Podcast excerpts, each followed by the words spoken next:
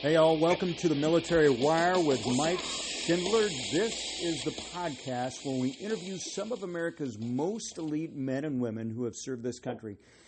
We get them to share their stories, their proven lessons in leadership, their, their experiences overcoming, their journey to find mission and purpose. So, today's guest, I'm thrilled with today's guest is Andrew Coussens, who spent nearly eight years deployed as a contractor for a classified U.S. government program that is still active in, a, in numerous areas of the world in support of the war of terror. He spent three years training partner nations in counterterrorism tactics for the U.S. Department's Global Anti Terrorism Assistance Program. So, Andrew, thrilled to have you here. Welcome to the show.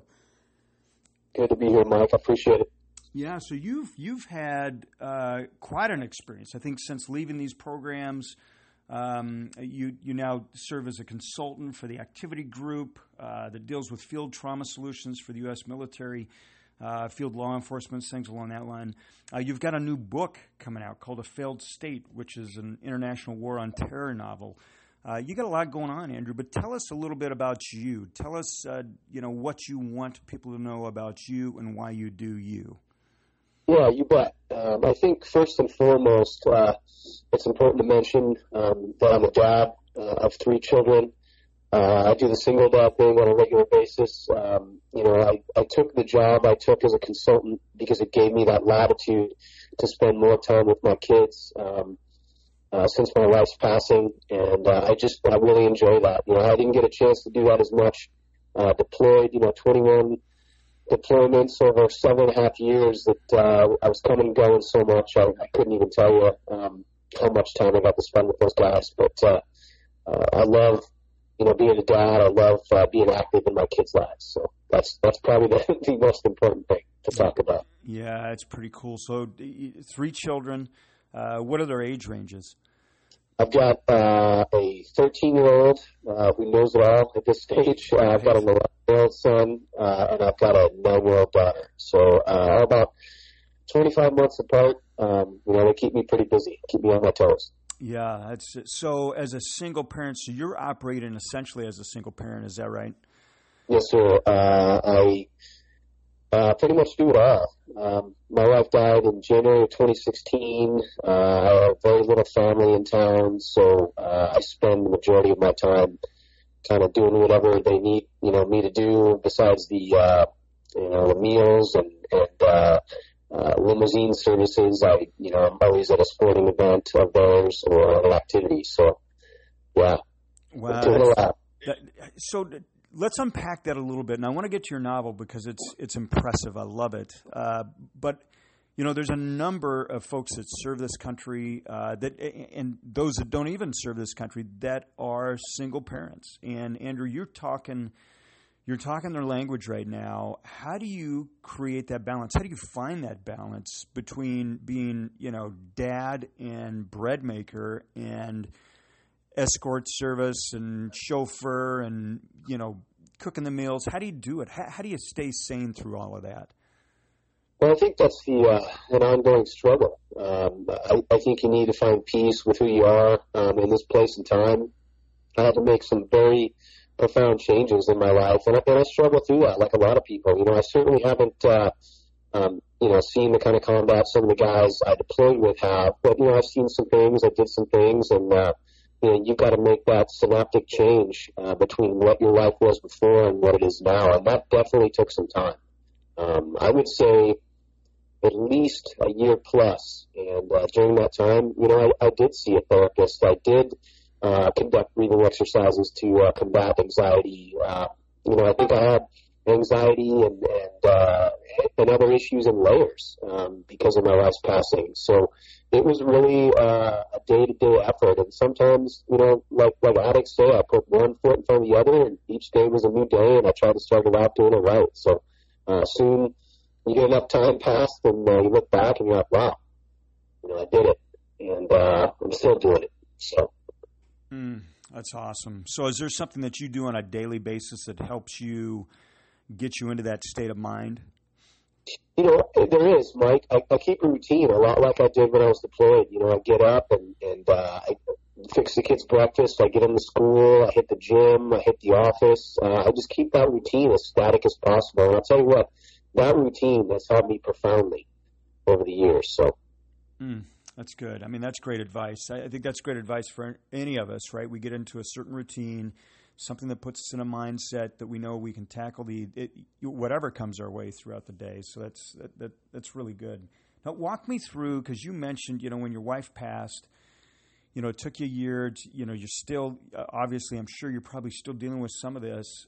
But but how did you find a new sense of mission and purpose? I mean, you're still you know you're still involved with some very cool stuff a consultant for the activity group you know you're dealing with field trauma solutions so you're on mission and purpose but i think uh, it's also important how did you find mission and purpose back into family with the trauma that you experienced there well, I think uh, I think I integrated it before I even stopped deploying. I mean, I was set to deploy within five days uh, when my wife passed, and um, you know that was an immediate shock. So I had to uh, obviously speak with uh, the folks uh, at headquarters, uh, talk to them about you know the fact that uh, I didn't see myself deploying anytime soon in lieu of the circumstances. Um, you know, and then I actually actually like clocked into work. I think uh, just a week later, just to kind of get back on mission, on task. Like you said, um, geez, we had shot show down in Vegas. Uh, we were showing some pretty high profile clientele. Um, some of the products, you know, some of the uh, PJs, um, some guys from uh, Ranger Supply. We had, uh, oh, geez, we had a lot of uh, military folks interested in this kind of stuff, uh, and it was tough. You know, it, it I I felt a little unstable, but you know, I just wanted to keep on task, and uh, you know, I think in retrospect that did help. So let's. I, want to unpack that a little bit too, Andrew, and, and, and share what you want. And you know, don't share what you uh, you know don't want to share, obviously, but going through that traumatic experience, you and I both know we've got a number of you know friends, battle buddies, things like that that have, in order to deal with the trauma or the situation or the circumstances, they begin to self medicate. Did you deal with any of that? Was that also something that you had to overcome, or were you able to just stay laser focused? Said, listen, I've got kids I got to raise. I got to stay on mission and purpose. I don't have time for that. Well, I, I think that's a fine line sometimes, Mike. I mean, I certainly didn't delve into any uh, self-medication. Uh, I did spend a lot of time, you know, feeling sorry for myself, like anyone would in, in my under my circumstances. Um, I think at the time, my my self-medication literally was the gym. Um, you know, I just felt I would have died without it. You know, we we spent a lot of time uh, training, uh, meeting physical goals while we were downrange when we had the time, and it was really nice to get in you know, an hour of CrossFit or, or an hour of uh, weightlifting or, you know, even some, some running or, you know, some ruck runs, which yeah. nobody thought they'd be doing after they got out of the military, right? But, uh, right. you know, it, it, I just kept to a schedule so tight. And, you know, and, and there's, you know, vacillations in that, uh, within that narrow band as well. I mean, I, you know, sometimes I just I drive 100 miles an hour screaming behind the wheel down down the highway because I just, I couldn't deal with some of the things that have been unloaded uh, on me, and you know, I think that's human. Um, you just gotta refocus, and you got to realize that you have a greater mission than what um, than what you have, uh, you know, in, inside your feelings in the, in the immediacy of it all. Yeah, and that's something. I mean, that's a maturity right there that you're talking about. This whole maturity to understand that your circumstances or traumatic events don't necessarily define you. They they they help shape who you become, but they don't have to define you. And I think that's what you're saying there. Uh, I don't want to put words in your mouth, but when I hear you speak that, that's what I hear is you say, "Hey, listen, I had to understand that you know this, my circumstances are my circumstances, but I had to move beyond that and understand who I am as a person to get through it." So is that right? Am I am I close on that, Andrew? Yeah, yeah, it is. It is. I um, I was at Shot Show. I think the year before. I think last year I took I took uh, last year I took the year off and went to Shot Show. But the year before that, you know, I, I got to see guys. I knew guys from my team were on the floor there. Um, you know, John Albin of, of Goliath Tactical. Uh, you know, uh, just a variety of guys that are doing you know multiple jobs and, and having that touchstone and, and having that connection now that I was no longer deployed and, and no longer, you know, spending time doing this stuff on a regular basis, just, it meant everything to me. Uh, it kind of brought me back into the now. I realized, you know, I still had a mission. I couldn't do the old one, um, but I got a new one. Um, a lot of these guys understood, you know, where I was at with it all. Mm, that's cool. That's cool. I, way, and, and you're speaking of something that's so important for everybody is having that support network. I think it's uh, you know two things we always talk about is action plan and support network, and I, I think you just nailed it with that statement was making sure you have a support network because you know life will throw you curveballs and and it's easier to get through those situations when you have people that you can turn to. So that's solid. That's solid. I, I want to switch gears a little bit, and, uh, not a little bit, a lot, and really talk about this latest book. You've got a new book coming out here in October called A Failed State. This is this international war on terror novel. Uh, I've been, I've had the privilege of, of, of reading this, and I'm loving it. And I just got to say, Andrew, this is it's good. I mean, it is it is super super good. So talk to me about how you came to write your latest book. I mean, walk our audience through this. Oh wow! It, you know, I appreciate it, Mike. Um, a lot of this started out as a autobiography, um, and a lot of it was done for, um, like you were saying before, uh, self-medicated reasons. Uh, just wanted to unpack what I had been through, um, discuss, you know, my feelings about it and how I struggled with it. And then, it, you know, there was a metamorphosis there. It became uh, potentially a vehicle to help others in my same situation. People that have lost loved ones, whether they were um, you know, folks at home that had lost uh, uh, loved ones in combat, or whether there were people at home whose uh, wives or husbands or uh, you know battled addiction and, and depression and a lot of the, uh, the common problems of today.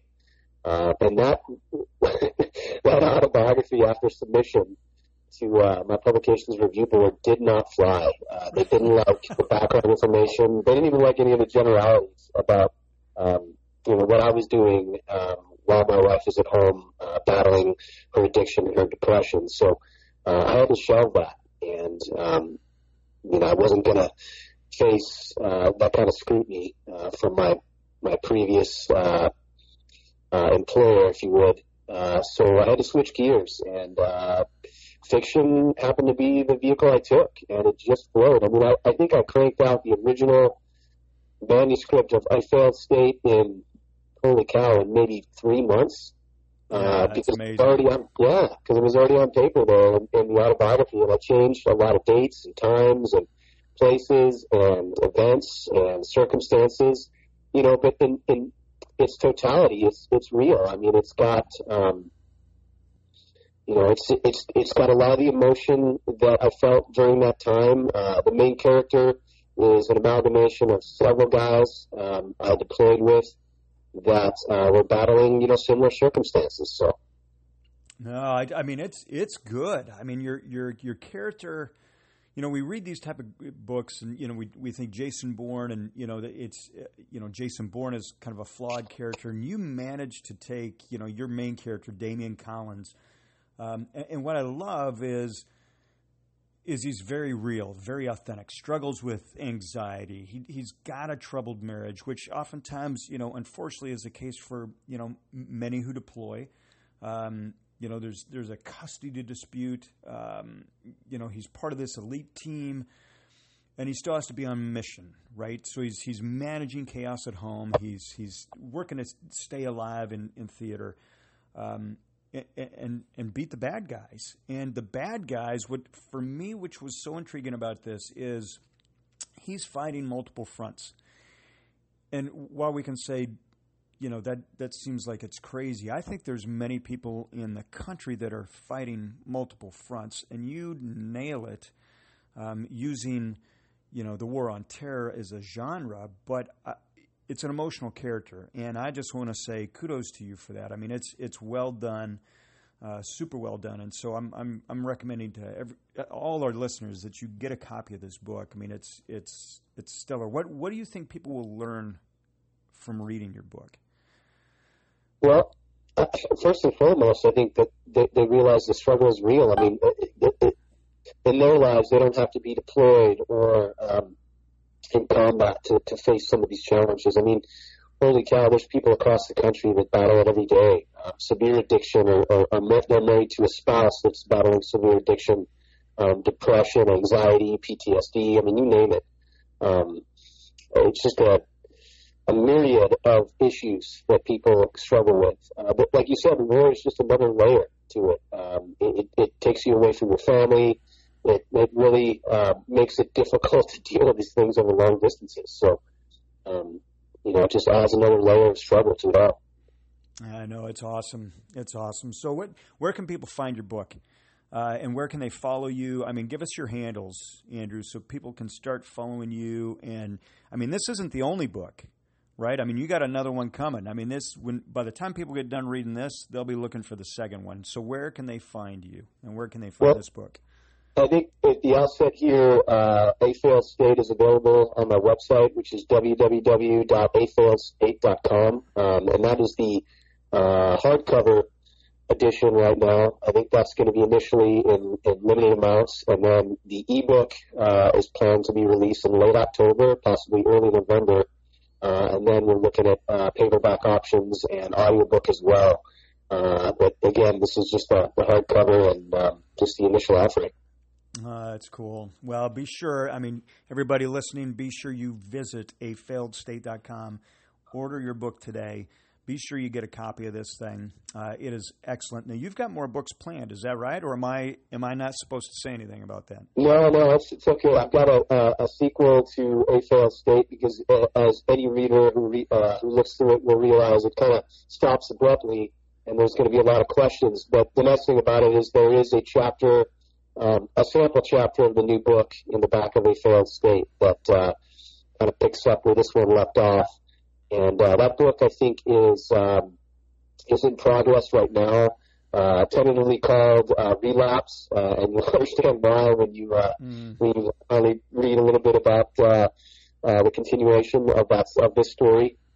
There's there's a lot about the second book that I'm really excited about because it develops uh, one of the secondary characters, Loki, or uh, his name is Tim Stewart. He is one of the team members, uh, friends with Damien Collins, and uh, teammate of him as well. And it delves into his life a little bit, and, and he's just such a complex character. Um, based on a, a few guys that I deployed with, um, one of them was a ranger with uh, with that same call sign, and the other one was with uh, a airborne. Uh, he was a former airborne uh, uh, guy that he he just he's got a very rich outdoor background. Actually, they both do. Um, they love being outdoors uh, in the elements, and uh, they grew up that way, and they continued life that way after uh, they finished their military service. So, uh, yeah, it's going to be exciting. Mm, that's very cool. Very cool. I'm excited for you. That's it's it's cool to see that you are taking your experiences in life and putting them on paper and uh, not only are you creating entertainment, but you're, I, I mean, when I read this thing, I'm like, man, that's a great tip. You know, things that I could actually apply in my life uh, to work through some of the situations. I mean, it's, it's, it's well done. It's super well done. So just, you know, bravo Zulu to you on that, Andrew. Appreciate it. Yeah, absolutely. So, you know, those of us that have served in, different capacities, about 7%, uh, I call it the 7% tribe. Um, you know, you went through a transition, and, and, honestly, every day we're all going through transitions at some point. But you know, what bit of advice do you have for those who are getting ready to, you know, leave service to this country, whether it's you know in the military or for you know some agency?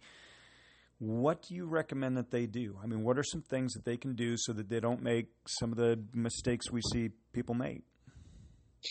Yeah, that's a good one, Mike. Um, you know, I've got some awesome friends, uh, guys that, um, you know, guys that are still deployed. And I think I look at these guys as heroes. Um, quite a few of them have uh, long military careers, and then they transition into this lifestyle because they want to continue that service, um, and they also want to support their families in greater fashion, which these positions allow. Um, but you know, that being said, uh, I think that they, a lot of these guys are, are really afraid to to find new meaningful work here. A few have, and, and these guys that have and have been successful and haven't redeployed again, um, you know, they've got you know some pretty serious jobs and stay focused on those jobs. They have families they want to be around. You know, they've made a commitment to that. Um, kind of like I did, but um, you know, guys with a much deeper, much richer career than I had. You know, one of my good friends, uh, Mark Geist, was the author of 13 Hours, mm. uh, and if and if you want to talk about depth and and having to deal with not only uh, you know a new beginning, but also uh, war injuries and rehab and mental issues. I mean, holy cow! Um, you know, there's a lot more uh, folks out there that have seen uh, a lot more tragedy than I have, and uh, I just I see these guys as heroes. Um, I always have. I, I think that some of the guys that I play with are amazing. Uh, they've had storied backgrounds in the military. Um, they're doing this right now and constantly deploying uh, and juggling families at the same time. So um, it's it's tough making that jump. Uh, I I'm, I alone can testify to that, but I know a lot of other guys that can talk about how that jump is just a huge jarring uh, change in their lives.